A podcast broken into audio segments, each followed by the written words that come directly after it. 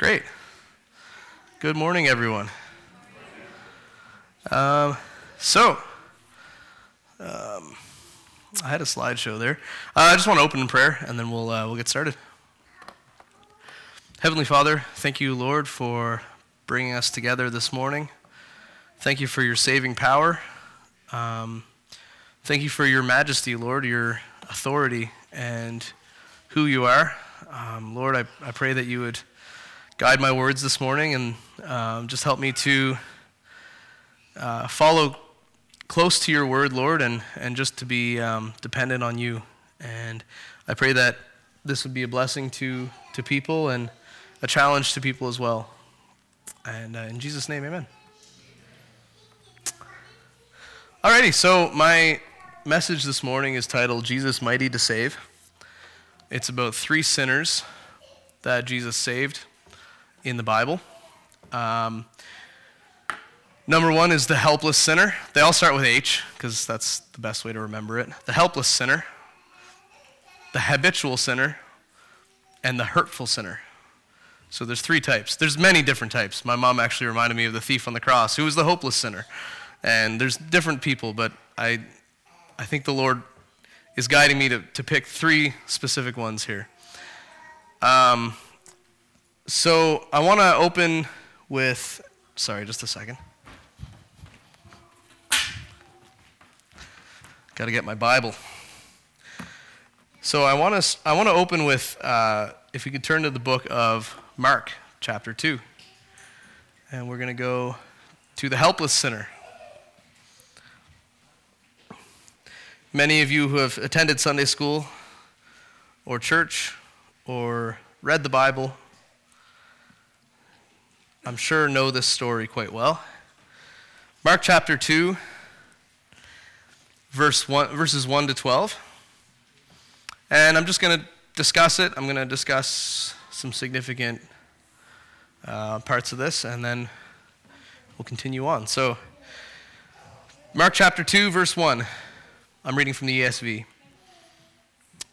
And when he returned to Capernaum after some days, it was reported that he was at home and many were gathered together, so that there was no room, not even at the door. And he was, he was preaching the word to them. And they came, bringing to him a paralytic carried by four men. And when they could not get near him because of the crowd, they removed the roof above him. And, uh, and when they had made an opening, they let down the bed on which the paralytic lay. And Jesus saw their faith, and he said to the paralytic, Son, your sins are forgiven. Now, some of the scribes were sitting there and questioning in their hearts, Why does this man speak like that? He is blaspheming. Who can forgive sins but God alone? And immediately, Jesus, perceiving in his spirit that they thus questioned within themselves, uh, he said to them, Why do you question these things in your hearts? Which is easier to say to the paralytic, your sins are forgiven, or say, Rise, take up your bed and walk. But that you may know that the Son of Man has authority on earth to forgive sins. He said to the paralytic, I say to you, rise and pick up your bed and go home. And he rose and immediately picked up his bed and went out before them all, so that uh, they were all amazed and glorified God, saying, We have never seen anything like this. So, in this situation, uh, I found it interesting. I actually didn't really put two and two together before that this is actually apparently the house that Jesus was staying in. I, I actually thought it was just a house that, you know, but this was his home, if you will. I mean, he, he wasn't, he didn't really have a home throughout the Gospels, but this was basically Jesus' home. This was God's house, essentially. And this is someone who had absolutely no power to come into God's home, God's house, the house of the Lord. And um, he had some people who helped him get in there, but Jesus welcomed him in. Jesus welcomed him into his house. Um, it's interesting, just some of the little things you pick up. You know, I've, I've heard this story, read this story many times. Um, it's interesting as well that the first thing that Jesus says to this man, rather than oh, I see this man sick, you know, rather than acknowledging that. The first thing that God sees is the sin problem that Jesus sees. This, this man has a problem. It's a very obvious, glaring issue. And everyone's like, yeah, it is. And he's like, his sins. And they're like, okay. you know, so I'm, I'm sure um, to have your sins forgiven is the first and foremost uh, issue that we have. That's the first and foremost, uh, you know, struggle of humanity is sin. And so, um, yeah, so he says, Son, your sins are forgiven. And that's a very definite statement. Your sins are forgiven. You, you've come to me, you know, for help. You've come to the throne of grace, if you will, and I'm, I'm forgiving your sins. And of course, I, I think God's timing, Jesus' timing in this situation was, was amazing. Just like his, his ability to, he says, Your sins are forgiven first, and then he heals them later. And it was to demonstrate, it was basically to cause these Pharisees to question and cause them to think, well, why is he saying that? You know, what kind of power does he have? And then he heals the man and he shows his power. Um, let's go to just to kind of back up. Um, God is, and the, the, Pharisees were correct when they said God is the only one who can forgive sins. Um, I know that on earth here, there are some faiths and some people who believe that men can forgive sins. And people will go to other people and they'll say things like, you know, so and so has forgiven me. I'm actually not going to mention any names. I don't think it's really valuable. But I just want to make the blanket statement no human being is able to forgive your sins. Not a single human being. There is no human being who is able to do that, except for Jesus Christ. He's the only one. And people say things like, it's taken me forever to forgive myself and all this thing and all these things. We can't forgive ourselves. We can't do that unless God forgives us. And once God does that, once God removes our transgressions and forgives us, He remembers them no more. So, therefore, that's what we need to do. We need to be able to move forward from our transgressions and follow God. So, I want to read from Isaiah uh, 43 um, and verse 25. Just a simple verse that demonstrates God's power over, you know, over our sin. I am, I, I am he who blots out your transgressions. For my own sake, I will not remember your sins. So this is, this is God's authority. God is the one who's able, you know, if, if any one of our human friends forgets our sins, that's, that's cool, that's fine. But God, our creator, the one who created the world, the one who has all the authority. He's the one who's chosen to remember our sins no more if we come to him and if we bow the knee before him. Um, Hebrews 10. I'm going to get it. You know, we're going to be jumping all over the place. Feel free if you don't want to turn there, that's okay. I should have put it up there, but I'll read it very clearly. Hebrews 10, verses 1 to 4. For since the law has but a shadow of good things to come instead of the true form of these realities, it can never, by the same sacrifices that are continually offered, made year after year, make perfect those who draw near. Otherwise, they would not have ceased to be offered.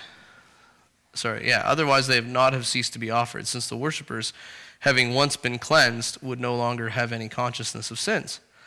But in these sacrifices, there is a reminder of sins every year. This is kind of an, this is an emphasis of the Pharisees looking at Jesus, healing, saying, "Your sins are forgiven" to this man, and they're coming from this background: sacrifices year after year, remembering their sins every year, reminding themselves of where they stand before God. Um, verse four: But it is impossible for the blood of bulls and goats to take away sins. This is an impossible problem we are helpless. Just like this man, this paralytic. It was impossible for him to get in the house until they let him down through the roof. But it was, it was impossible for him to do anything of his own ability. And this man was helpless, just like us. We are absolutely helpless before God. Uh, it's impossible for a man to take away your sins. It's impossible for someone to forgive you unless they are God. It is also impossible for blood of animals, goats, and bulls and goats to take away sins. Um, and so, Jesus, in this case, is literally declaring himself to be God. The other, uh, um, and then in the last half of this, last little part of this chapter, God, Jesus heals the man. He says, Rise, take up your bed, and walk. He demonstrates his power. Uh, he, he backs it up. He backs his ability to forgive our sins and, he, and to forgive this man. And this man gets up and walks. And he walks out. He takes his bed up and he, he walks out. And everyone is amazed. And that's, that's the end of that story. I want to share another verse, just simply, we'll come back to the helpless sinner and we'll talk about it a little further. But I just want to share uh, Romans 5, sorry, yeah, Romans 5, verse 6. For while we were still weak at the right time, Christ died for the ungodly. Uh, weak can be translated helpless. I think there's actually some versions. I think it might be the King James that says helpless. I'm not sure. But that's but this is a verse that demonstrates God demonstrated his love towards us that while we were still weak, Christ died for the ungodly. And so we'll come back to the helpless sinner. There's, there's more to say on that. But I'm going to move on to the habitual sinner, the, per, the person who has many, many sins. And I don't know if any of us can relate to this person. Um, I know for sure I can. I can relate to this, the person who um, has many sins and is maybe well known for sinning. I mean, this is a, so this is a very public sinner. Uh, let's turn to Luke chapter 7 and starting in verse 36. There we go. Excellent. I'm going to read the chapter, and we're going to talk about this, this sinner that Jesus forgave. One of the Pharisees, this is, uh, Jesus is dining with, um, oh yeah, okay, so uh, I'll just read the chapter. The Bible is sufficient in and of itself, it gives a lot of background. So, one of the Pharisees asked Jesus to eat with him, and he went into the Pharisee's house and reclined at the table. And behold, a woman of the city who was a sinner when she learned that he was reclining at the table in the Pharisee's house, brought an alabaster uh, flask of ointment, and standing behind, his feet, uh, standing behind him at his feet, weeping, she began to wet his feet with her tears, and wiped them with the hair of her head, and kissed, uh, and kissed his feet, and anointed them with ointment. Now, when the Pharisee who had invited him saw this, he said to himself, If this man were a prophet, he would have known what sort of a woman this is for, uh, who is touching him, for she is a sinner. And Jesus answered and said to him, Simon, I have something to say to you. And he answered, Say it, teacher. A certain moneylender had two debtors. One owed 500 denarii, the other 50. When they could not pay, he canceled the debt of both. Now, which of them will love him more? Simon said, The one, I suppose, for whom he canceled the larger debt. And he said, You have judged rightly. Then turning to the woman, he said, uh, he said to Simon, Do you see this woman? I entered your house. You gave me no water for my feet, but she has wet my feet with her tears and wiped them with her hair. You gave me no kiss, but from the time that she, uh, that, oh, sorry, from the time I came in, she has not ceased to kiss my feet. You did not anoint my head with oil, but she has anointed my feet with ointment. Therefore, I tell you, her sins, which are many, are forgiven. For she loved much, but, who is, uh, but he who is forgiven little loves little. And he said to her, Your sins are forgiven. Then those who were at the table with him began to say among, among themselves, Who is this who even forgives sins? And he said to the woman, Your faith has saved you. Go in peace. This is. Uh, this, this is a big chapter with a lot of, a big section with a lot of, a lot of information. And uh, I think I could preach a whole message on this, just this alone. These, uh, this is a woman who has many sins, and many like people know who she is. This man, at least, this Pharisee, knows who she is, knows that she's kind of infamous, and she comes to Jesus, and she washes his feet, and she's weeping, and she has a broken and contrite heart, and um, there's I think this chapter can be a little confusing at times. Sometimes I want to I want to mention some of the doctrine in this about washing Jesus' feet. The the metaphor for that, um, the one who is saved from many sins or saved from uh, very ugly sins. Uh, Jesus is saying the result of being forgiven from that is that they will perform mighty works for God rather than these mighty works are what saves them. That's not what saves this person. It's, it's their faith. He says at the end of the chapter, Your faith has saved you. Go in peace. Uh, what he's illustrating here is that the result of being saved from many ugly sins uh, brings forth good works, it brings forth fruit. And God can be fruitful in many different people. And we're going to read about a Pharisee who produced a lot of fruit for the Lord Jesus. So it's not so much about how many sins you have, because I think most of us are all in the same boat. We have a lot of sins. We're all in the same boat. We all, we all, we're all habitual sinners by nature. By nature, we're children of wrath. And so um, I wanted to point that out. Uh, though, your skin, though your sins are like scarlet, they shall be white as snow. Um, Psalm 103, sorry, one, Psalm, yes, Psalm 103, 30, th- sorry, 103, verse 3. He forgives all your iniquity. So it, if, you're, uh, if you're a sinner and you know that you've committed a lot of sins, that's not going to stop God from forgiving you. We're going to move forward. This is uh, three kind of quick things, and we're going to come back to each one of these. So, Acts chapter 9. This is a big one. Probably the one I'm going to spend the most time on today. I'm just going to start reading, and most of us, uh, I think everyone in this room, likely knows who this person is. Acts chapter 9, verse 1. But Saul, but Saul, still breathing threats and murder against the, the disciples of the Lord, went to the high priest and asked him for letters to the synagogues at Damascus so that if he found any belonging to the way, men or women, he might bring them bound to Jerusalem. Now, as he went on his way, he approached Damascus, and suddenly a light from heaven shone around him. And falling to the ground, he heard a voice saying to him, Saul, Saul, why are you persecuting me? And he said, Who are you, Lord? Uh, and he said, I am Jesus, whom you are persecuting. But rise and enter the city, and you will be told what you are to do. The men were traveling with the men who were traveling with him stood speechless, hearing the voice, but seeing no one. Saul rose from the ground, and although his eyes were open, he saw nothing. So they led him by the hand and brought him into Damascus. And for three days he was without sight, and neither ate nor drank. Now there was a disciple at Damascus named Ananias. And the Lord said, uh, said to him in a vision, Ananias. And he said, Here I am, Lord. And the Lord said to him, Rise and go to a street called Straight.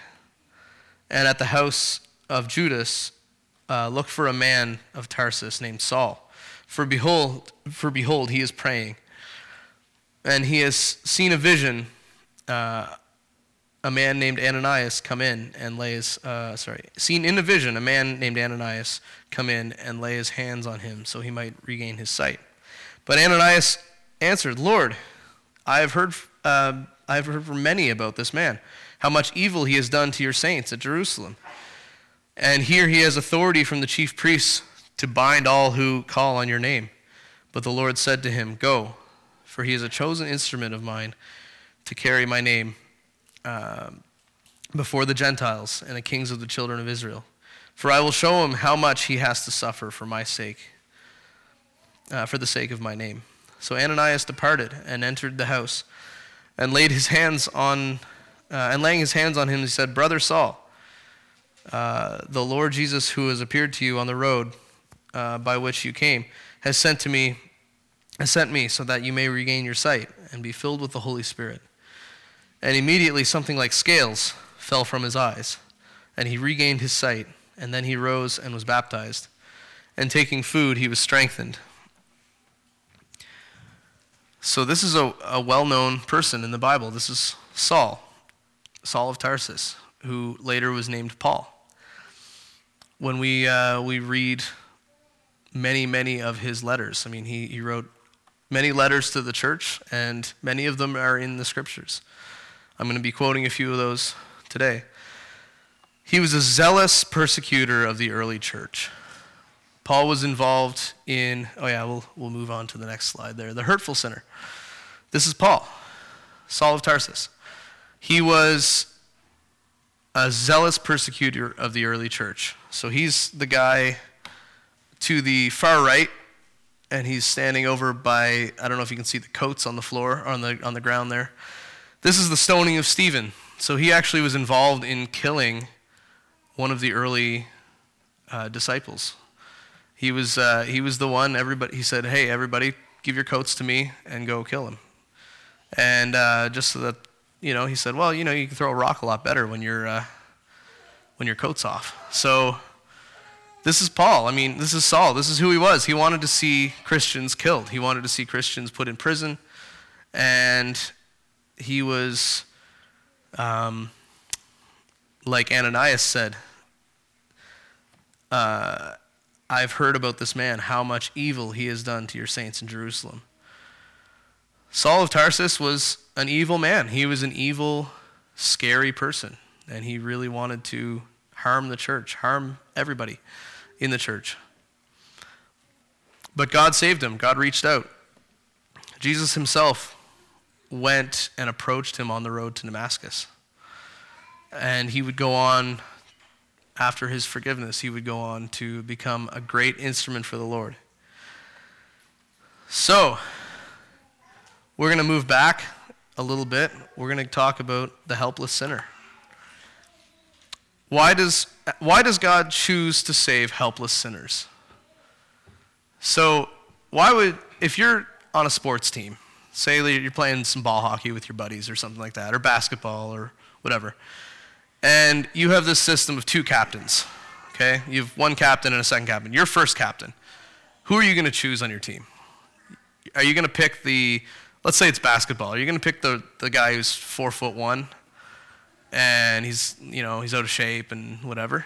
Or are you going to pick the guy who's like six foot eight and he can, he can drain one from like half court without looking? Which, which one are you going to pick? Who are you going to pick? Probably the tall guy. I would say. So, why does God choose to save helpless sinners? Why does God want helpless sinners on his team? This is an interesting, um, an interesting question. I think uh, it's, it's to demonstrate the power of God. I'm going to read in 1 Corinthians 1, verse 18. The word of the cross is folly to those who are perishing but to us who are being saved, it is the power of God. I'm going to keep on reading in this passage. For it is written, I will destroy the wisdom of the wise, and the discernment of the uh, and, and the discernment of the discerning I will thwart. Uh, where is the one who is wise? Where is the scribe? Where is the de- uh, debater of this age? Has not God made foolish the wisdom of the world? For since the, uh, in the wisdom of God, the world did not know God, uh, through, the, through wisdom. It pleased God through the folly of what we preach to save those who believe. For the Jews demand signs and the Greeks demand wisdom, but we preach Christ crucified, a stumbling block to the Jews and folly to the Gentiles. But to those who are called, both Jews and Greeks, Christ the power of God and the wisdom of God. For the foolishness of God is wiser than men, and the weakness of God is stronger than men. Uh, so God at his weakest is stronger than any than the strongest person. And God uses weak people. He uses people who are flawed. He uses people who are weak, who are dumb. Many of these different things. He uses us who are absolutely flawed to accomplish his will and to, uh, to do powerful things because he has the power. He has it all. So, this is why he, I, I believe this is one of the main reasons why he chooses to, to save helpless sinners. And it's to demonstrate his power. Uh, at the end of the day, it's all about him, it's all about his power being displayed. How does God save habitual sinners? Or why does he save habitual sinners? Uh, I'm going to go to Ephesians chapter 2 for this one.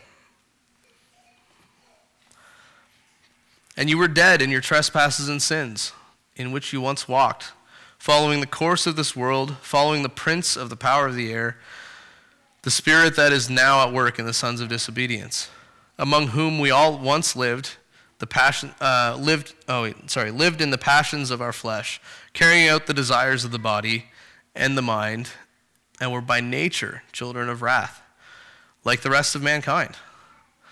This is, this is our state. We're habitual sinners. We're by nature children of wrath. This is what we do as human beings. Uh, the number one commandment is love the Lord your God with all your heart, soul, mind, and strength. Or the, the first, the, the most important commandment, not the number one, I guess, but the, the most important commandment is that. And that means that every single thing we do, every single thought we think, needs to be to the glory of God. Otherwise, it's disobedience to God. And that's just where we stand. We are by nature children of wrath. We are unable to do that. I don't do that. I don't think anyone else here does that without the power of God in them. And so it looks pretty bleak there, doesn't it? Verse 4, and I, I love this verse. But God, being rich in mercy because of his great love with which he loved us, even when we were dead in our trespasses, made us alive together with Christ. By grace you have been saved. And raised us up with him and seated us with him in the heavenly places in Christ Jesus. I want to pay attention to verse 7. It's, it's a very important verse. This is the whole point of our salvation. So that in the ages to come, he might show the immeasurable riches of his grace and kindness toward us in Christ Jesus. It's all about him. It's his uh, it's, this is the riches of his grace. We can observe the riches of his grace um, because of his salvation. This is why he saved us. It's to put on display his riches and his grace. So, God chose to save a natural sinner, a dead in their trespasses and sins sinner. Why would he save a hurtful sinner? This is a tough one. This is an actually very difficult one because it can be a stumbling block for a lot of people. And this is talking about Saul of Tarsus, the hurtful sinner. This is also talking about me. I can be hurtful. This is talking about any one of us. And that's kind of my first point. 1 Corinthians 6, verse 9 to 11. I'm going to read it.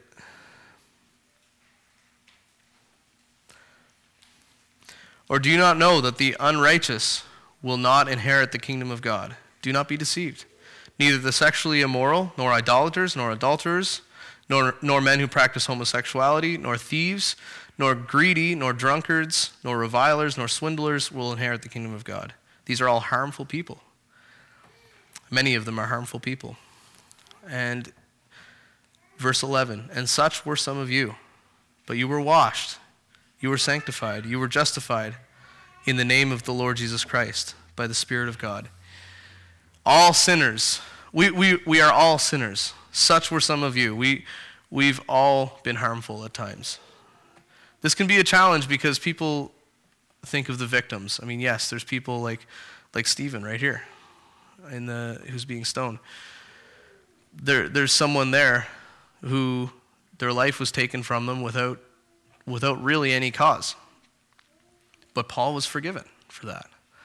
And we don't know why God allows those things always. I mean, I just read, I just did the book of Job. God never really answers why he let Job suffer, but God is present and he knows he, he does what is right. Won't not the judge of all the earth do right? Um, I was gonna I was gonna speak on Jonah at some point, and I'm hoping to speak on Jonah still at some point. But I'm gonna read a little bit from Jonah because Jonah was a man who struggled with exactly this. Why does God forgive harmful people? Why does God forgive people who are doing harm? And I, I always like to ask the question about like, who's really the bad guy in the book of Jonah? And at the end of the day, he's actually the antagonist in this book. So it's interesting.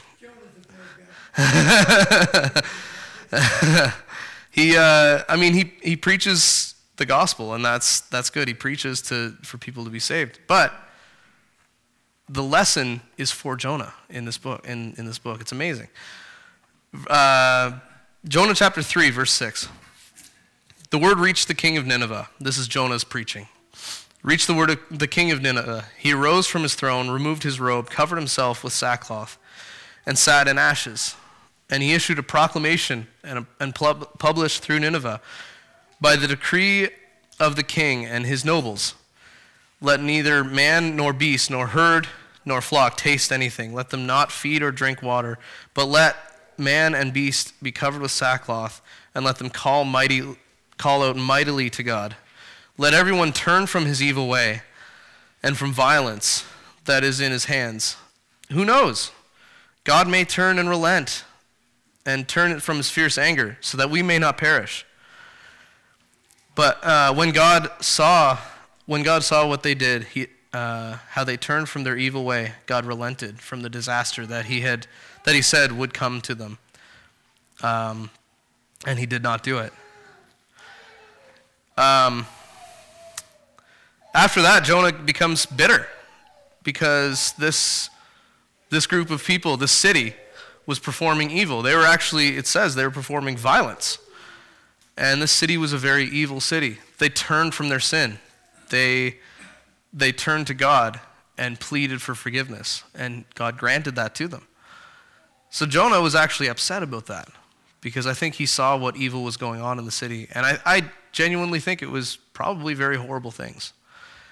And God gives him um, kind of a lesson. He, he grow, basically, he grew a tree for Jonah to sit under that provided him shade. And he took that tree away. So God provided, and he took away. And he's demonstrating to Jonah I'm the one who makes things new. I'm the one who makes an evil person follow after me. I'm the one who turns people's hearts away from their sin and towards myself. You're, we're all in the same boat. We're all under the Lord. We're all sinners, and we're all at God's mercy. And that, that's just an important lesson from Jonah. And I think, um, and at the end of the chapter, I don't think, it doesn't say that Jonah ever understood that or got it, but we'll leave it at that. We'll have faith that maybe, maybe Jonah did turn to Christ, turn to God after that. Um, I'm going to read from some of Paul's own, own words about being a harmful sinner. Um, 1 Timothy, 1 Timothy chapter 1 and verse 13. First, Tim- First Timothy chapter 1 verse 13. We're going to we're going to move on right here. Though I formerly was a blasphemer, persecutor, an insolent opponent, but I received mercy because I had acted ignorantly and in unbelief. And the grace of our Lord overflowed for me with the faith and love that are in Christ Jesus. Notice all these good things that are from God. These are not things Jonah or uh, sorry, Paul is not saying because I was doing my best, God reached out with his mercy. He says I was acting ignorant in unbelief. I was in I was completely wrong. And it was the grace of the Lord.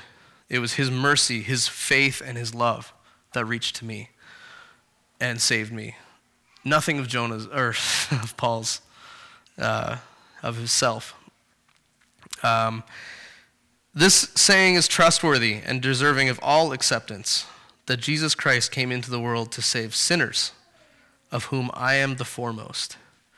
But I received mercy for this reason uh, that in me, as the foremost, Jesus Christ might display his perfect patience as an example to those who were to believe in him for eternal life. And to the, to the King of, of the ages, immortal, invisible, the only God, be honor and glory forever and ever. Amen. This is, uh, this is Paul's, um, these are his own words. Uh, he's the chief of sinners. But just like in, Ephesians, in Ephesians 2, verse 7, the, the whole purpose of God saving a harmful, hurtful sinner is to display his perfect patience. It's all about him, it's not about us. It's all about him. So I want to leave us with that. I think uh, it's a lot to think about. And I want to pray that we can forgive people who have harmed us as well. There is some verses in the, in the Bible that talk about pray for those who use you in, in bad ways, spitefully use you. Pray for those who harm you. Pray, pray for those who hate you. And love our enemies. And this is, this is an important, uh, an important thing. So, um, yeah, we want to see God's work. We're going to sing Mighty to Save, if you haven't guessed from, uh, from that. That's the uh, title of the message. So I guess we'll sing the title of the message. There's many songs we could sing. So I'm going to I'm going to pray and then we'll, we'll sing.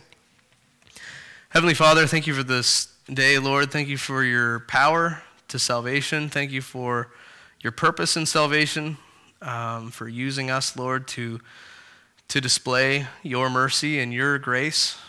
I just pray that you would, um, you would help us to glorify you and honor you. And Lord, that we would love you much because you've forgiven us much. Lord, I just pray that you would help us to see our sin so that we can see your love, Lord. That we can, we can look at our sin and say, the Lord has forgiven me of many things. And that rather than focusing on our sin, we would focus on you because of it, Lord. Um, I just pray that we would focus on your love and your mercy today. In Jesus' name, amen.